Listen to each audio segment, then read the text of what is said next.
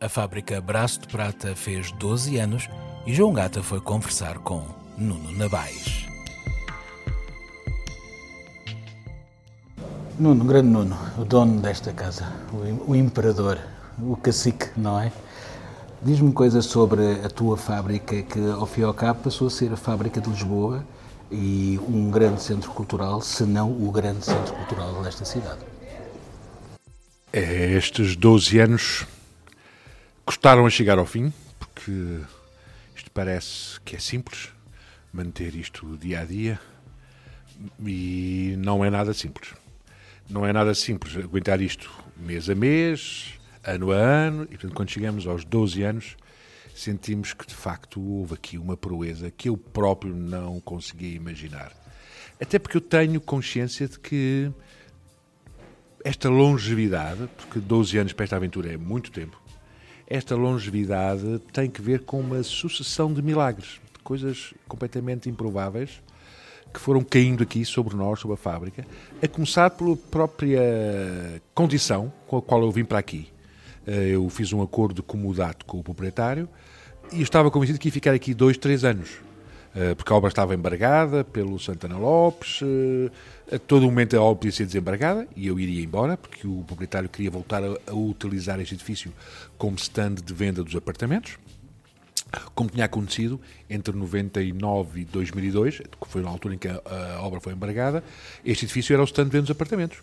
Quando eu para cá vim, estava cheio de maquetes e projetos e plantas. E ao fim de uma dúzia de anos, lá estão os apartamentos, não são os mesmos, mas cá estão os, o stand de vendas um bocadinho Não, o projeto fora, é o é? mesmo. É, é, o, o projeto? é o projeto de origem que está a ser finalmente ah, realizado. É sim, sim. Porque o embargo teve várias razões. Sim. Há imensos rumores sobre isto. Eu, eu prefiro utilizar a versão mais digna. O embargo resultou de uma incompatibilidade entre a volumetria do projeto do arquiteto Reinos Opiano, o grande arquiteto, que foi contratado para vir fazer o projeto deste, desta urbanização de luxo, e havia uma incompatibilidade entre o projeto do Reinos Opiano e o PDM de Lisboa. Exatamente.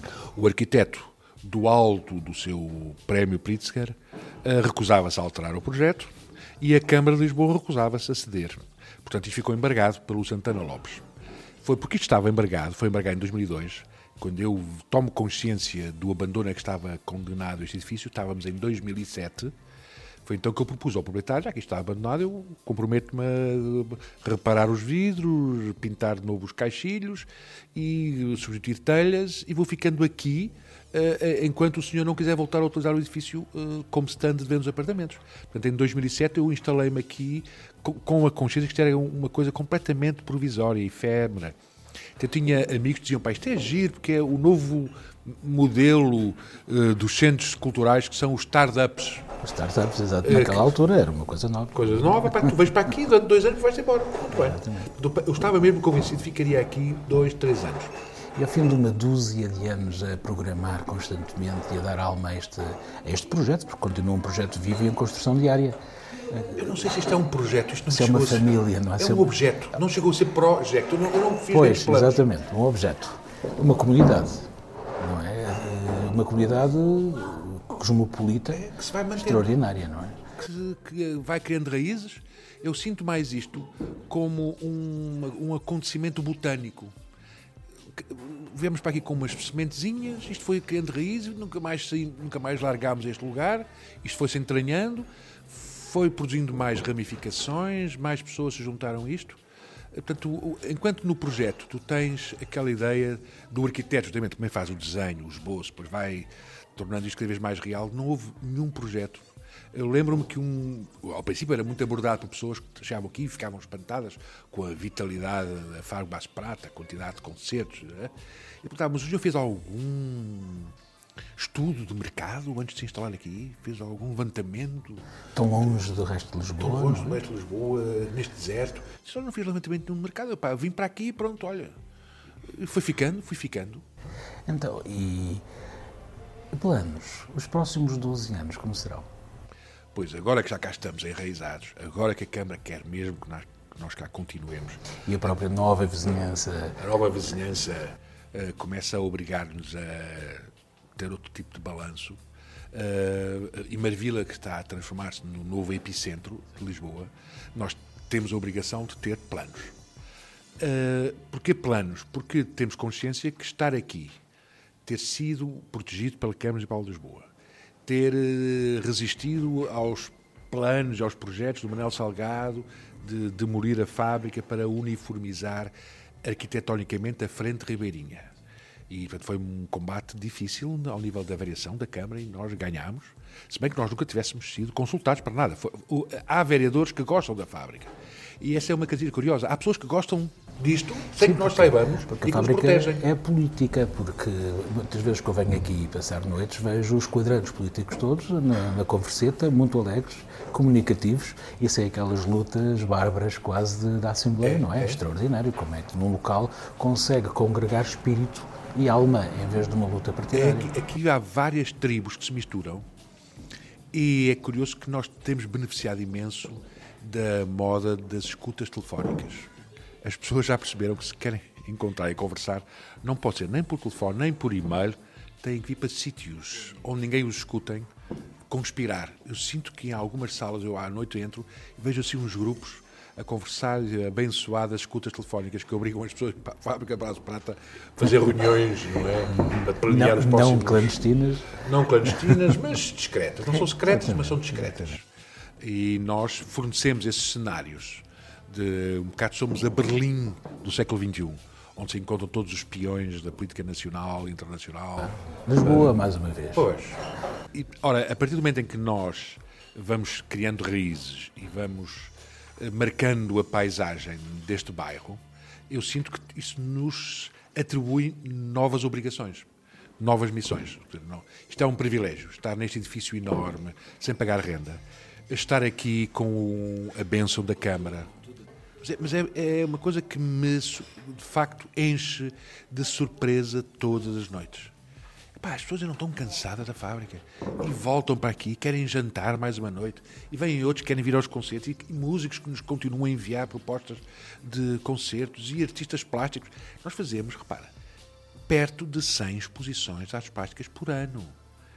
Importantíssimo. Daí, Já fizemos mil. Daí a fama do grande centro cultural de Lisboa. Pois, continuamos a receber propostas de mais artistas plásticos e cada vez mais vêm de fora, vêm da Alemanha, da Holanda.